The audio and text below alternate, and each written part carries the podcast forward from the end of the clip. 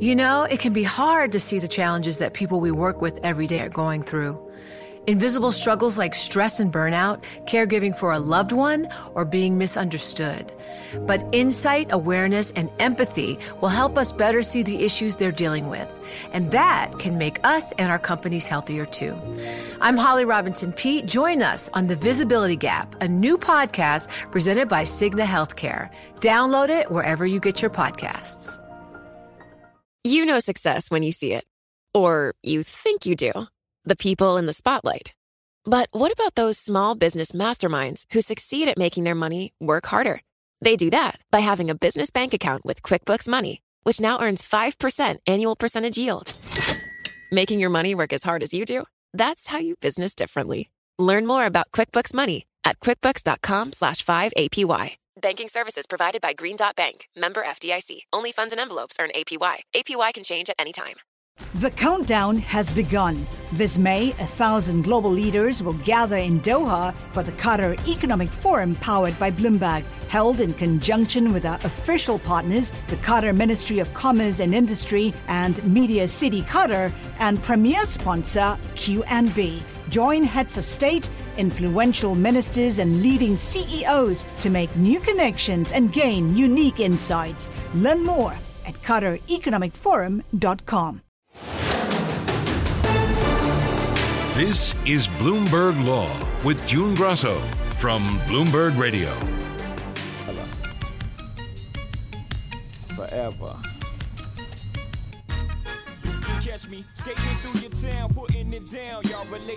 Jay Z's debut album, Reasonable Doubt, came out 25 years ago, but it's now the center of a legal battle over one of the most cutting edge investments out there non fungible tokens.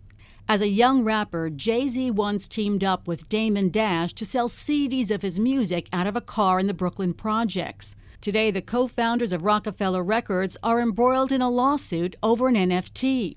Jay Z and Roc-A-Fella Records sued Dash to stop him from auctioning off the copyright to Reasonable Doubt as an NFT. It's just one of a flurry of lawsuits involving NFTs as courts begin to grapple with the novel issues surrounding ownership and regulation of the assets. Joining me is securities attorney Robert Heim, a partner at Tarter, Krinsky and Drogin. Bob, for those who might not know, explain what an NFT is.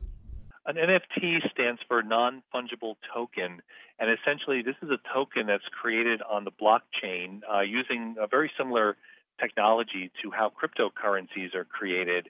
And the distinguishing factor of NFTs is that each NFT is unique. And that's where the non fungible term comes from. So, in contrast to something like Bitcoin or even US dollars, when people trade in those things or pay, you know, a person doesn't care what sort of dollar they receive or what type of Bitcoin they receive. It's all the same. An NFT, on the other hand, each one is unique. And this is a type of digital asset where people can acquire it and have a specific right to digital art or other collectibles. And what's the legal battle between Jay Z and Roc-A-Fella Records? Jay Z and Damon Dash were two out of the three founders of a very famous record label called Roc-A-Fella Records in the 1990s.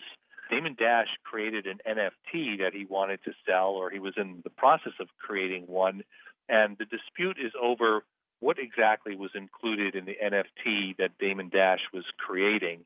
According to Jay Z, Damon Dash was creating an NFT that apparently was being promoted as owning a copyright in Jay Z's debut album, Reasonable Doubt.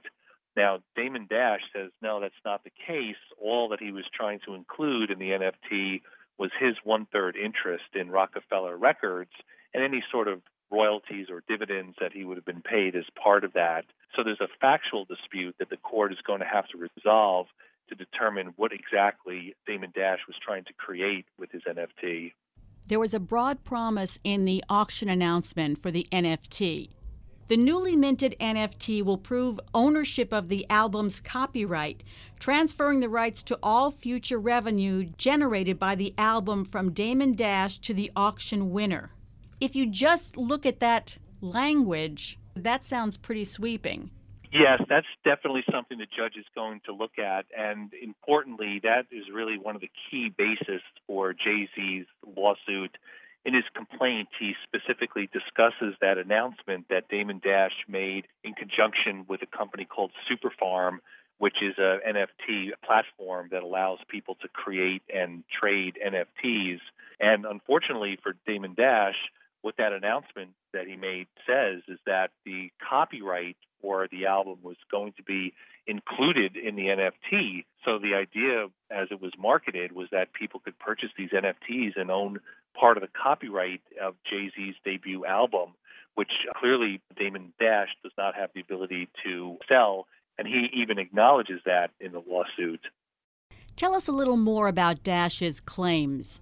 He argues that what Jay Z is accusing him of doing is not what he's trying to do. He's saying that he wasn't trying to create an NFT based on the copyright. He was just trying to create the NFT from his shares in Roc-A-Fella Records. So the whole NFT that Damon Dash was trying to create has gotten very muddled, and it's not really clear what was the assets behind it which highlights some of the risks that are associated with these NFT sales. Dash's position is contradicted by the announcement that the NFT platform put out. Now, Damon Dash is trying to argue that that announcement was in error. It was a very early stage and that nothing has really been created yet. I think the message in this case for everybody is that if you're going to be buying an NFT, you really have to investigate what are the digital assets or the art or the music that are behind the NFT and to make sure the creators actually have the rights to create and sell NFTs based on that intellectual property. Ownership rights can obviously be complex. It sounds like it might be something that's difficult to investigate if you're looking to buy an NFT. You can do more to investigate. The auction notice that was issued in this particular case was very early, and then as the NFT gets created, there's more details that get disseminated to potential buyers that describe the exact rights that will be given to the NFT and what people will own.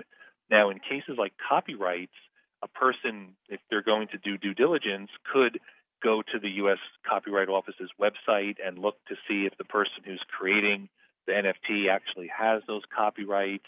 So there are things that people can do, but it's not always so easy, and it's a very technical area, which really makes for a buyer beware type of atmosphere. Can you even make an NFT out of your part ownership in a company? Whether a person can make an NFT out of their shares or ownership in Roc-A-Fella Records or any other company is an open question, and it's a really a different type of use. Traditionally, NFTs have been used to sell things like digital art or sports highlights or music. No one's really tried to sell basically shares or ownership in a company. And I think if Damon Dash went ahead with that sort of plan, he could well have run into securities regulatory problems because there's no indication that he intended to register that type of offering with the SEC. Now, these NFTs can contain a smart contract that guarantees the artist can reap the benefits of the secondary market so that artists would have to be paid royalties. Is that disclosed? Is it clear? Yes, the nice thing about smart contracts is that they're publicly available on the blockchain, they're transparent, so that anybody that wants to check out what is being sold can easily go to the blockchain and find out how the smart contract has been programmed one of the benefits of NFTs that have been promoted is that, you know, you're right, it does give the artists an ability to participate in the secondary market sales of their artwork. So, for instance, if a young unknown artist sells an NFT, it, it may not be worth very much when it first comes out, but if over time the artist becomes very famous, that NFT could be worth a lot of money and traditionally artists wouldn't have a way to participate in those kind of secondary market sales. Only the collectors could profit. Now with smart contracts, artists can get a percentage of that, and it's usually built right in specifically to the smart contract and how those types of sales proceeds are distributed. Are NFTs securities subject to regulation by the Securities and Exchange Commission? The market is getting huge. Isn't it time for the SEC to say Yes, I think the market really does need guidance from regulators in terms of whether NFTs are securities or under what circumstances they would be considered securities. There's an old Supreme Court test called the Howey test, which was a decision that helps lawyers and market participants try to analyze these issues to determine whether or not a particular financial instrument will be considered a security. And some of the things that courts will look at, whether or not there's commingling of investor money, what the motivations are for people buying it. Is it being bought as a collectible or is it being bought as an investment? But there's a huge gap in the regulatory world and there's been very, very little guidance from any regulators about what an NFT is a security or not. As a result, we're seeing more litigation being picked up to flesh out these issues. Yeah, it seems like they're leaving it up to the courts. And you have that class action lawsuit against Dapper Labs. In June of, of 2021, we've seen the first class action lawsuits associated with an NFT where the plaintiffs have alleged that the NFT was a security and Dapper Labs, which was the company that created that particular NFT, violated the securities laws by selling these NFTs. And this is related to the NBA, and Dapper Labs was helping to create NFTs based on sports highlights of NBA games. And very, very popular platform, a well known NFT the complaint alleges that over $500 million was raised from the sale of the NBA related NFTs. And this really has a chance of becoming a landmark case where a court will, for the first time, look at these facts to make a determination as to whether a security is present or not. It's sort of stunning to me that this market keeps growing and growing, and just no one's paying attention to the legal aspects of it. Well, that's part of the problem. Yeah, cryptocurrencies like Bitcoin and Ethereum have become uh, very popular in the last several years, and really the pace of innovation is very rapid. And now we're seeing NFTs, which are, are kind of a spin off of cryptocurrencies, and more and more innovation is taking place in the blockchain space every day. We're seeing all sorts of new products related to things like mortgage securitizations, where people are trying to develop financial applications for loans. And the other thing that is really hampering the market is that not only the SEC could have an interest in it as a security, but there's questions about whether it's a commodity that could come under the Commodities Futures Trading Commission. And there's a lot of other agencies which could potentially touch on these instruments, but nobody's really giving any sort of guidance in this space right now. More to come, Bob. Thanks so much. That's Robert Heim of Tarter Krinsky and Drogin. You know success when you see it, or you think you do. The people in the spotlight athletes, actors, artists. But what about the people behind the scenes? You know, the ones who make it all happen the lighting engineers, the sideline photographers, the caterers. They're small business masterminds. And if there's one thing they have in common, it's making their money work harder. That's why they have a business bank account with QuickBooks Money, where they are now earning a generous 5% annual percentage yield. Yes, 5% APY. Making your money work as hard as you do? That's how you business differently. Learn more about QuickBooks Money at quickbooks.com slash 5APY. Banking services provided by Green Dot Bank, member FDIC. Only funds and envelopes earn APY. APY can change at any time. It can be hard to see the challenges that people we work with every day are going through. I'm Holly Robinson Peete. Join us on The Visibility Gap, a new podcast presented by Cigna Healthcare. Download it wherever you get your podcasts. I'm Alex Rodriguez. And I'm Jason Kelly. From Bloomberg, this is The Deal. Each week, you'll hear us in conversation with business icons. This show will explore deal making across sports, media, and entertainment. That is a harsh lesson in business. Sports is not and, as simple you know, as bringing a bunch of big names together. I didn't want to do another stomp you out speech. It opened up so many more doors. The show is called The, the deal. deal. Listen to The Deal wherever you get your podcast. And watch on Bloomberg Originals, Bloomberg Television, or BTV Plus. From my simple beginnings of where I came to have the gift and the opportunity to be next to a president of the United States, to have the honor of running an inauguration, to be up close and personal on some issues um, that affect world order. I paid a personal price for it. And billionaire Tom Barrack is still paying that price as he faces charges of acting as an unregistered foreign agent of the United Arab Emirates for his role in what prosecutors say was a secret back channel effort to influence the foreign policy positions of the Trump administration. Barrack got a royal welcome in the UAE about a month after Donald Trump's election. The Crown Prince of Abu Dhabi was just one of the five high ranking men who met with Barrack in December of 2016, according to Bloomberg sources. Joining me is Bloomberg legal reporter Caleb Melby.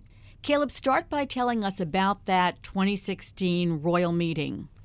So, after Trump got elected, Tom Barrack, who probably many Bloomberg radio listeners will know, the investor, founder of Colony Capital, made a trip out to the United Arab Emirates in December, where, according to U.S. prosecutors, he met with several Emirati officials that he had been engaging with over the course of the 2015-2016 presidential campaign about his good friend Donald Trump, who he had backed for president. So prosecutors allege that Tom Barrack was essentially acting as an unregistered foreign agent on behalf of the United Arab Emirates. They allege in their indictment that in public appearances, he pushed uh, preferred Emirati policy and attempted to get as a member of the Trump transition team, at least one official into the Trump White House team that would be sympathetic and favorable to the Emirati cause.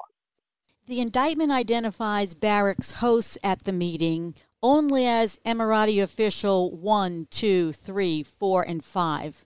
Do we now know who those officials are? So Bloomberg exclusively reported the names of the five officials. Some of them were already kind of understood to be known. For instance, in the indictment, prosecutors discussed official one coming to a White House meeting. So people were pretty sure that that was Abu Dhabi Crown Prince Sheikh Mohammed bin Zayed, who met with then President Trump on that date. But there's others who weren't known until our reporting. That includes his brother Sheikh Tahnoon bin Zayed, and the UAE's national security advisor, as well as Ali Mohammed Hamad Al Shamsi, the director of the Emirati intelligence service. What is essentially a who's who of some of the most powerful people in the United Arab Emirates. That shows just how high powered that meeting was. And prosecutors allege that Barrack basically made a pitch to the royals at that meeting? That's exactly right. So you can imagine what it might be like for Tom Barrack to fly over there he was one of the earliest backers of Trump's campaign, the most high profile, therefore, of Trump's Wall Street backers for being so early in the Trump camp. And when he flies to the Emirates in early December 2016, he is at that time a key decision maker on Trump's transition team. And also, he's heading the presidential inaugural committee, the group that is both going to be raising money for and throwing the party celebrating Trump's ascent to the White House. So, according to text and other sorts of conversations that prosecutors put in the indictment, he was talking to them to basically think big. He wanted them to envision not what just could be accomplished during the first 100 days of a Trump presidency, but he was also encouraging them to think about what could be accomplished during four years of a Trump presidency. And was he trying to set up a secret back channel? Yeah, well, it's interesting. The prosecutors allege that there's a secret back channel just by virtue of the fact that Barrack and his assistant Matthew Grimes are essentially not just in that meeting, but in Barrack's public appearances and in interactions with the White House, was pushing the line of a foreign power without fully disclosing his relationship to that foreign power. Something that's interesting about the government's indictment is they actually describe President Trump as a victim of a scheme perpetrated by Barrack for his failure to fully disclose his ties to the Emirati royal. Do prosecutors allege that Barrack ever gave inside information to the UAE? So the prosecutors create in the indictment a sense that, yeah, the information is both coming in and going out. And they describe via text messages on WhatsApp and other services between Tom Barrack, his assistant Matthew Grimes, who, you know, is kind of described as Barrack's body man. He goes with him everywhere. He literally carries the bags, etc. And Emirati businessman Rashid Al Malik. So there's this understanding that they are both trying to influence the Trump White House and also they're doing what they can to keep their points of contact in the Emirates apprised of what's going on on a policy basis. There's an interesting allegation about how he was conflicted during the blockade of Qatar? In crucial context here is Tom Barrack, who has done business with a lot of these Gulf royals, is also incredibly close with the Qatari royal family. I mean, he's gone into business with them on the Claridge's Hotel in London, uh, the Paris Saint Germain soccer team.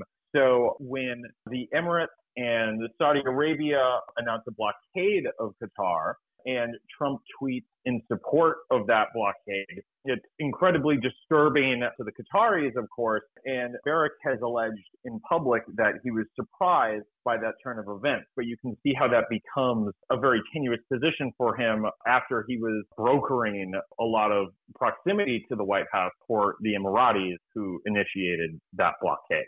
I assume that part of the case will be texts from Al Malik to Barrack or his assistant saying things like, they are very happy here, great feedback. yes, absolutely. So that definitely is, appears to be the strength of the government's cases. They have these very discreet interactions and text messages that, that really bring to life through a lot of color some of the conversations they're having, both kind of how happy Barrack and his assistant Matthew Grimes are to show that they are here to help and also hearing responses from the other side that, that their help is much appreciated.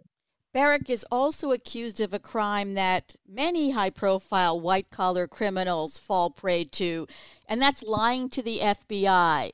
So, prosecutors uh, allege that he lied, among other things, about having essentially another encrypted device on which to have some of the conversations he's alleged to have had with the Emirati businessman Rashid Al Malik. So it'll be very interesting to see how much the government's case rests on those lying allegations as opposed to some of these other allegations about foreign influence.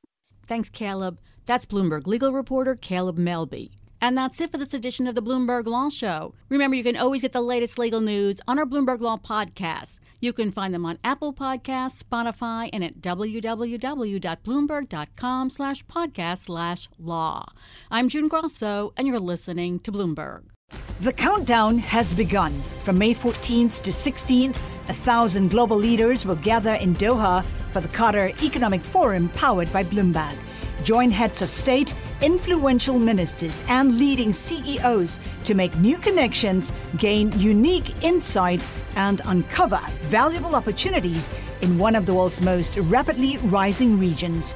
Request your invite for this exclusive event at QatarEconomicForum.com.